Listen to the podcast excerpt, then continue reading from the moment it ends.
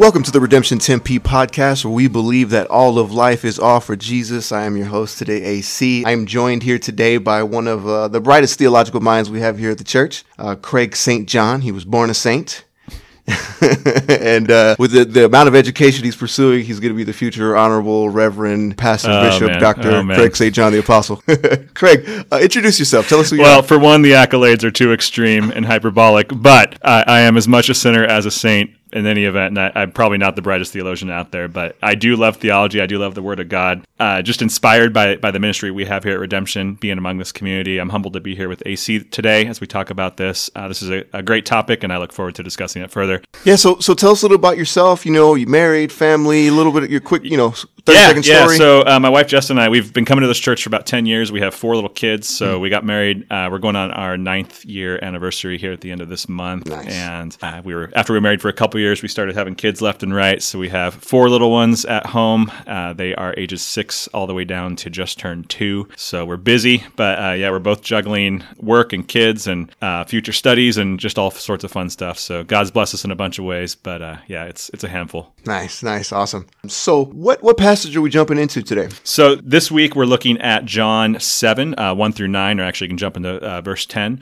But this is beginning what's known as the Feast of Booths, which actually encompasses uh, chapters 7 and 8. So it kind of jumps into what uh, Josh just preached on last week and what we covered in the podcast and the blog last week. But this is uh, to give a little bit of historical context if you want that right now. The Feast of Booths, this goes way back to both Exodus and Leviticus. So this is one of the major three, what we call pilgrim feasts of, of Israel. So they would make a pilgrimage to Jerusalem during certain times of the year. This actually occurs in the seventh Jewish month on the 15th day. So this year it will actually be like October 13th through 20th. My birthday is the 20th. So I get to celebrate the seventh day of what's known as a Sukkot or Sukkot, rather, I think would be the cor- correct pronunciation, which is just the Hebrew word for tabernacle or booth. But this is a time of remembrance. The Israelites are remembering as they were, as Moses was leading them to be liberated from bondage and slavery in Egypt. And this is a time where they lived in tents because they were wandering around for 40 years. So this is just a time to remember that we, we are dependent upon God, that we are being led by God and His will, that His will is sovereign, which is what we're going to talk about today. And we're not dependent on our own will. Uh, this would be something to just celebrate agriculture. And, and, and a lot of these feasts have to do with the uh, cycles of and the seasons of uh, farming. But this is remembering that we give of our first fruits, we give of everything to God because we are wholly dependent on Him. And we humble ourselves to live in humble means to remind us that uh, anything we have now is not of our own doing or our own will, but of God's. I love that. I, I love I love the feasts because these are these built-in holidays that were uh, designed to remind the Israelites of their story and who they are and what God has done. I mean, just imagine being a kid growing up. I think even the scriptures say that when your kids are going to ask you, "Hey, why are we out here sleeping in tents?" It's an opportunity to tell your kids and, and to raise your family uh, with a, a consciousness of, of history and Yeah, of. God's acts in history. Yeah, totally. Um, so, as we're jumping into this passage, the thing that we're talking about is what it means to be dependent upon God, as this festival would have reminded the Israelites of their historical dependence and the need for their present and future dependence on the Lord. And as you guys know, we're going through a series called Love Walked Among Us, uh, named after a book that's been handed around the church that we're reading too. And the author in the book, when he talks about this feast in, in, the, in the chapter, he contrasts willfulness with dependence. So, Craig, what's the difference between willfulness and dependence? What's the difference between being self willed and submitted to God? Yeah, and I love the way Paul Miller, the author of this book, he brings this passage uh, in John 7 at the beginning of it to life. So, in that text, first of all, to continue with the background, and um, I'm sure you've read it already by the time you're listening to this podcast or heard it preached. But uh, so, Jesus, it's the, time of the, the Feast of Booths or the Feast of Tabernacles, as it's called, or uh, Sukkot. But uh, so, Jesus' brothers, his actual literal brothers, the uh, sons, and probably also sisters, depending on how you translate um, the Greek there. Uh, these are the children of Mary and Joseph. They're about to go to the feast. This is something they do annually. This is something that good Jews do. But if you read in the text there, they're actually um, wanting to do so because, that, first of all, more backdrop. So there's probably millions of Jews who are in Jer- Jerusalem at the time, and they're basically wanting Jesus to go show off, to show his fame, to be a ma- magician, to you know, hey, that's my brother. Look at him do all this stuff. You know, he's, uh, so it's really to cast the light on them, and they're wanting to this to be kind of his like political canvassing. He's uh, you know going to start. He's supposed to come in as this mighty figure to liberate uh, Israel Israel from um, from Roman occupation. So they see that this is his moment to shine, and they can be drawn into that, and they Like can a be the- campaign rally. the- it's a campaign rally. It's it definitely is. So uh, anyway, so back so Jesus is like, no, I'm not going to fall into that. So uh, this is his brothers and sisters were showing their own will, which uh, Paul Miller draws out. They were showing their will of what they want. Jesus was saying, no, it's not my time yet. And then you see an interesting um, word here that John loves to do all throughout his gospel, which is go up. Jesus said, it is not it is not my time to go up to Jerusalem. And this is a play on words that John uses throughout his gospel. The Greek is anabanios, uh. And basically, what it means is he uses it in the sense of Jesus going up on the cross and Jesus going up and ascending into heaven. So, all throughout the Gospels, you see Jesus mm. as telling his disciples, and in this case, his brothers and sisters, it's not my time. So, that's what he's saying. He's, he, he has a double or triple meaning there. I'm not going to go up yet. I'm dependent on my Father's will and who my Father is. I'm not dependent on your will. He's pa- placing his heavenly Father above his earthly family. So, as much as he loves his brothers and sisters, and of course he does, he loves all creation, he was dependent on his Father's will first and mo- foremost, not pleasing others, not going to be a charade in front of these million people. So, um, that's a little snapshot of what the difference between dependence on God and our own willfulness is.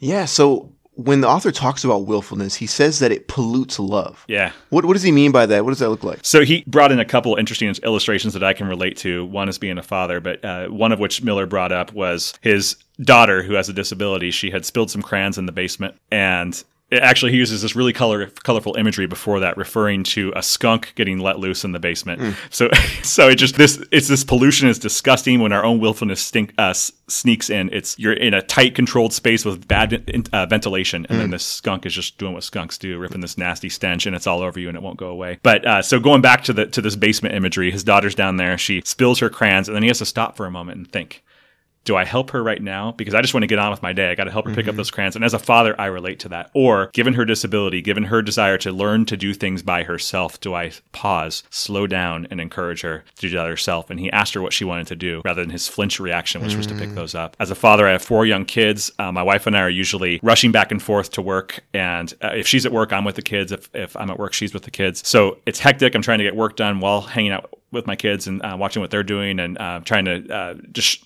uh, corral them and keep them in line. And if they make a mess, if something uh, gets spilled or, or broken or needs to be picked up, I want them to be independent enough to do that themselves. But my my goal is I can do this a lot faster than you. Hmm. It's my will that I just run through this really quick, rather than loving them properly, rather than depending on slowing down, depending on first of all knowing my heavenly Father. Probably I, stopping even pray. Paul Miller referred to. I'm going to pray about something as mundane as whether my, I should ask my daughter if I could if she needs hmm. help picking up the crayons. So it's just realizing that I can pollute love because the best way to love my kids is the way that their heavenly Father knows that they need to be loved, which is sometimes just walking through something with them slowly and patiently, not just rushing through how to get something done as quickly as possible.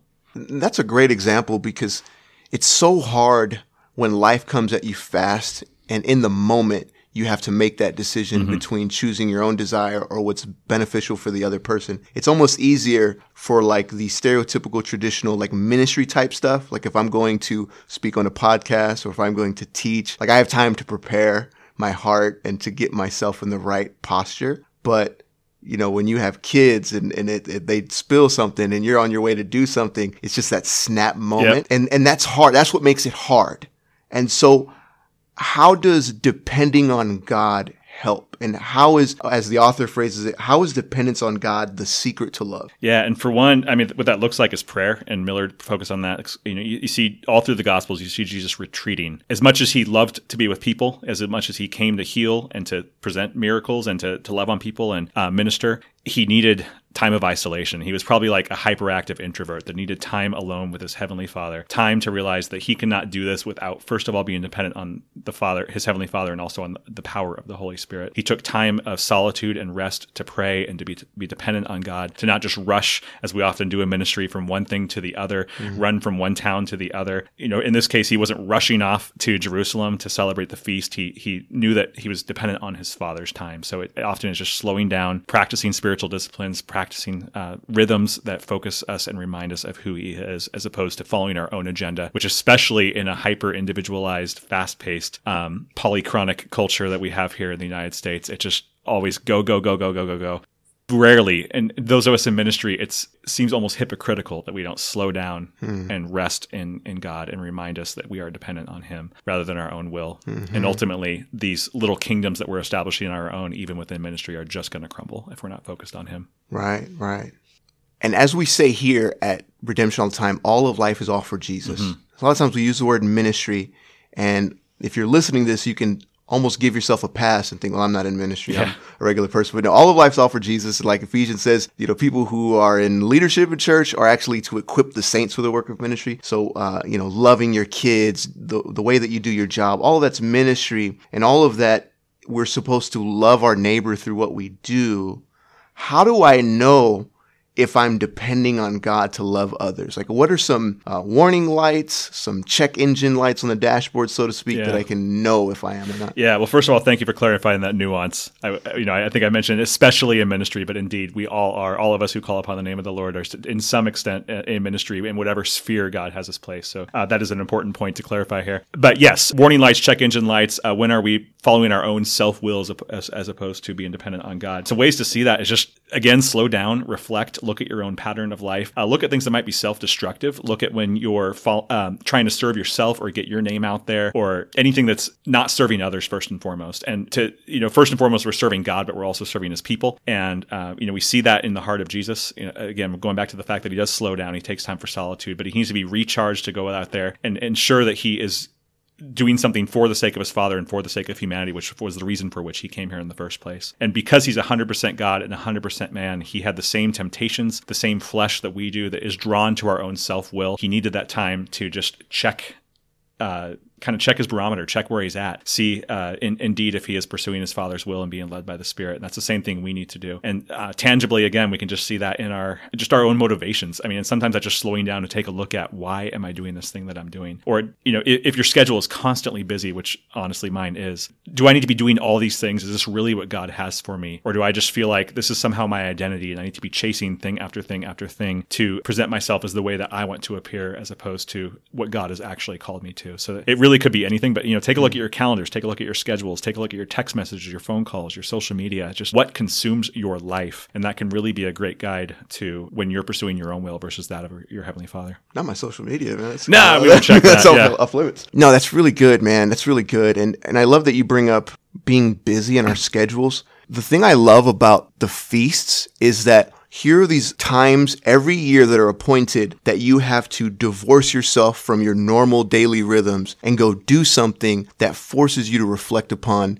who God is and what he's done in history. Mm-hmm. And a lot of times, I think in our culture as Christians, the rhythms that we establish are often only daily rhythms. Yep. So I spend time in the Word and pray every day before I start my day, for example. But I think it's important to have weekly, monthly, semi annual rhythms Yeah, where we do what you're talking about, take a step aside from everything and reflect on the way that I'm living my life and reflect on what are my motivations and reflect on why am I doing the things that I'm doing and to take those reflections up in prayer. Uh, I think it's it's huge because it's so easy. I've found being busy, working two jobs, going to school that I can look up and four or five months have passed. And because I'm focused on the day to day, what needs to be done, I can realize, you know, I haven't really thought about the poor in a Yeah. couple months. I haven't thought about, I haven't made time to love the people that God has put in my life. I've kind of neglected them. You know, those types of things. It's so important, I think, to, to have those times of reflection.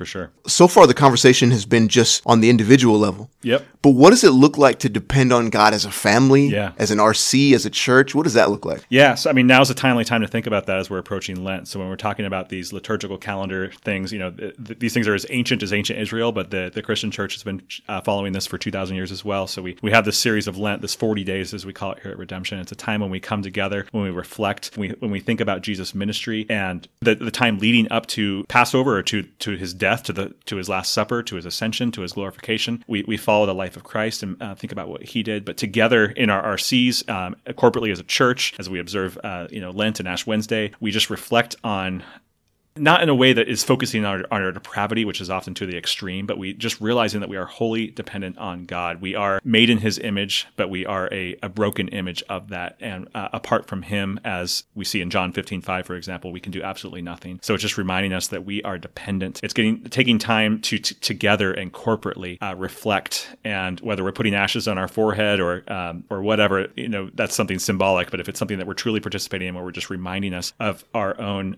mortality for one, and you know we are created to be an, uh, eternal beings, but that is only through the work of Christ. It is only by the power of the Holy Spirit. So through those rhythms, through whether they're, they're liturgical prayers or songs that we sing or readings that we do together corporately or Bible studies that we have together in RC settings, we're just reminding ourselves that we can do great things together. And at Redemption Church, we obviously do. But if we're not taking this time to slow down and even maybe unplug from programs for a moment and just fall on our faces and be totally dependent on God, the Lord has certainly blessed this church and this ministry. And it seems like a lot of things that we do turn to gold. But apart from Him and apart from taking time to slow down and be mindful of that, this whole thing could burn up.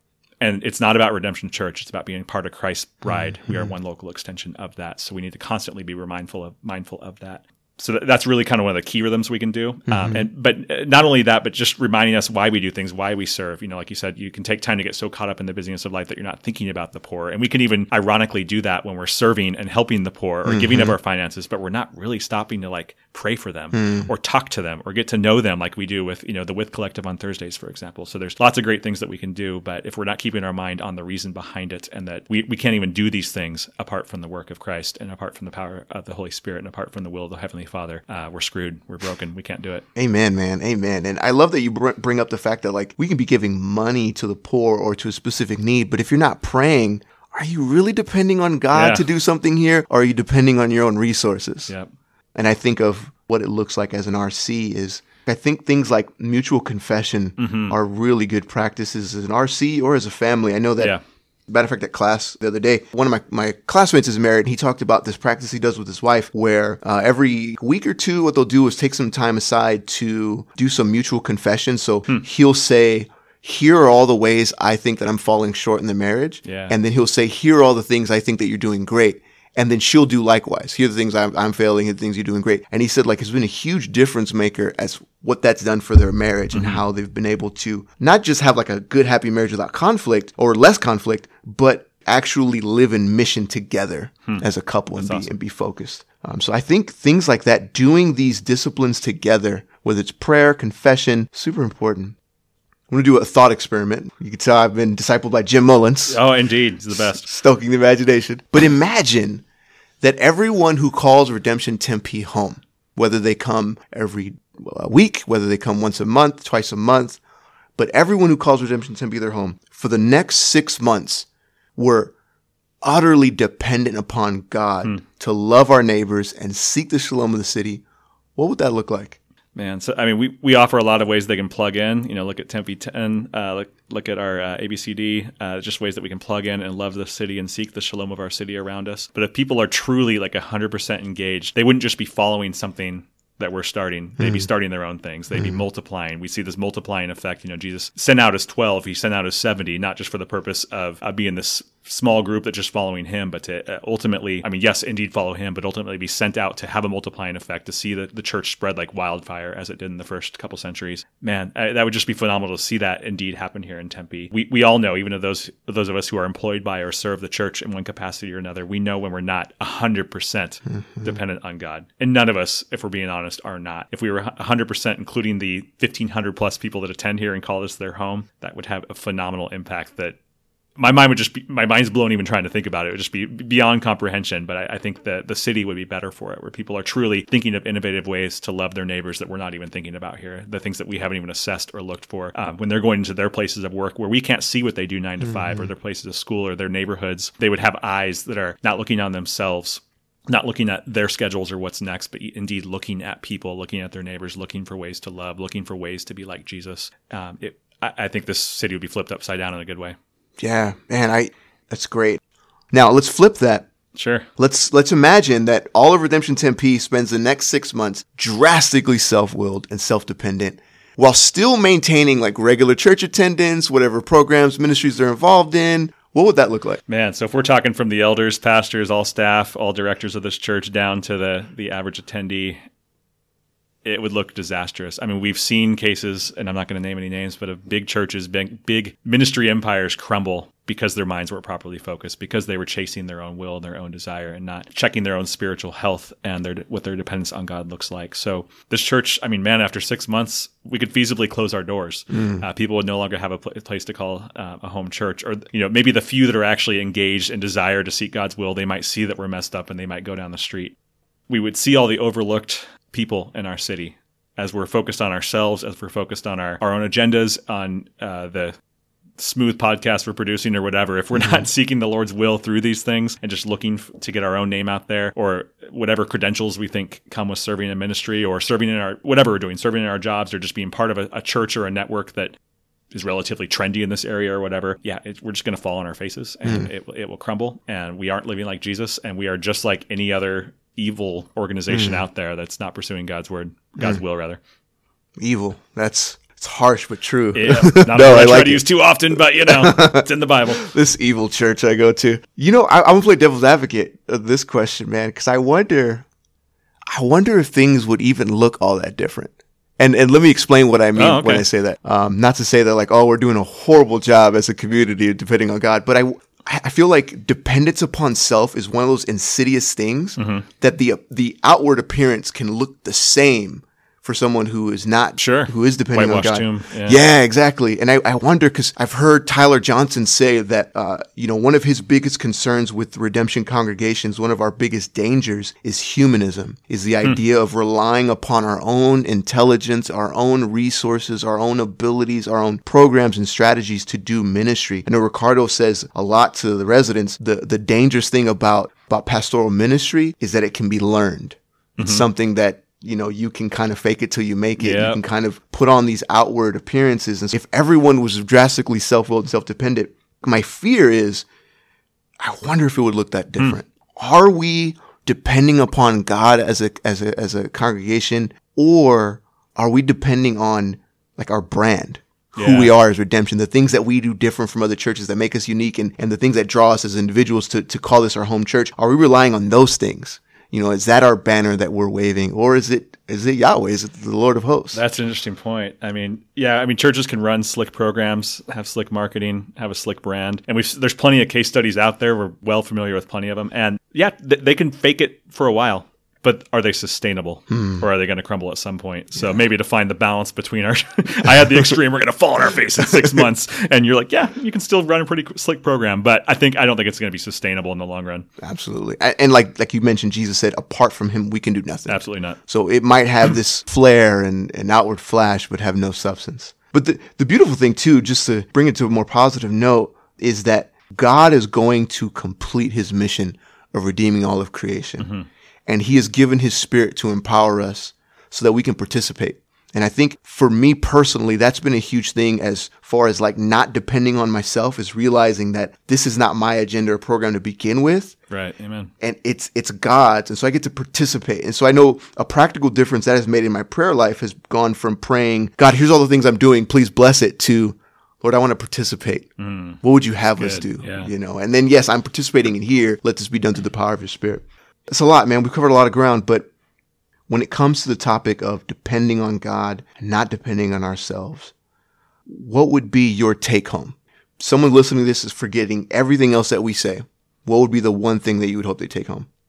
Man, I mean, it's just a couple of things we mentioned. It's, it's rhythms, and you know, it can be your daily rhythm of I get up, fall on my knees, I pray, I read scripture, um, even if it's just a couple verses, even if it's just a quick psalm, just something to rewire you or keep you wired, rather keep you tethered to God and remind you of, of who you are um, in Him. Uh, it's the more seasonal rituals. You know, it's it's the church calendar. It's you know Lent, Advent, uh, you know Christmas, Easter, all the above. Just remembering the reason that we follow all this. Uh, we're not just part of a club. Christianity is not a club. We are Christ followers, at least that's who we're supposed to be. And that truly means modeling the image of who Christ is. So it, it's, you know, we don't like to talk about work. We just think that, you know, we're, we're saved and that's it and we'll just await glory. But it, it does take effort, but this effort is dependent on God. To, to be dependent on God, we have to have a relationship with Him, and a relationship has to involve communication, and that communication is through prayer and through reading the reading of the Scriptures um, faithfully. And uh, apart from that, we are going to chase our own agendas if we don't become regrounded uh, on a daily basis, on a seasonal basis, in who Christ would, um, who Christ is, who the Father wants us to be, and uh, by whom we have our power, which is in the Holy Spirit. So good, so good. Uh, the only thing I'll add to that is uh, talking about prayer and pressing into it. I know that a lot of times, my own experience, and I've heard other people share this, that sometimes the struggle with prayer is you come to God with a list of things to pray over, and your mind just keeps running everywhere hmm, else, Yeah, tell me about it. and you're, and you're like, "Wow, I got to get back to this list." I heard something recently that kind of changed my attitude towards that. Hmm. And I think might be helpful for people who are listening to this and thinking, yeah, the Lord's putting on my heart, I need to pray more, is to embrace those distracted thoughts. Hmm. If something pops up in your head, instead of trying to like fight it and focus on your list, pray about it. You know, if it's something like, oh, you know, I'm trying to pray for our national government and state leaders, but I keep thinking about how annoyed I am with this person at work. Yeah, Uh, you know, that's good. pray about that. Bring that because who knows what God is putting on your heart during those times to draw you into prayer. And I know in the short time that I've begun to implement that, it's been huge to making prayer something that's enjoyable and something that's sustainable and not something where I feel like I'm just pushing against my own nature. That's good. Yeah, I like how you mentioned the second a sinful thought, whether it's a temptation, whether it's thinking poorly about somebody else, the second that thought comes into your mind, especially while you're praying, and it happens. It happens in my prayer life. Nip it in the bud right there. That's that's a great point, man. Pray about it. Absolutely. Well, man, thank you so much, Craig, for being on the Yeah, it's good podcast. to be here. I had fun. We're gonna have you on more episodes, and uh, forward to it. Awesome, awesome. And so you guys check us out next week.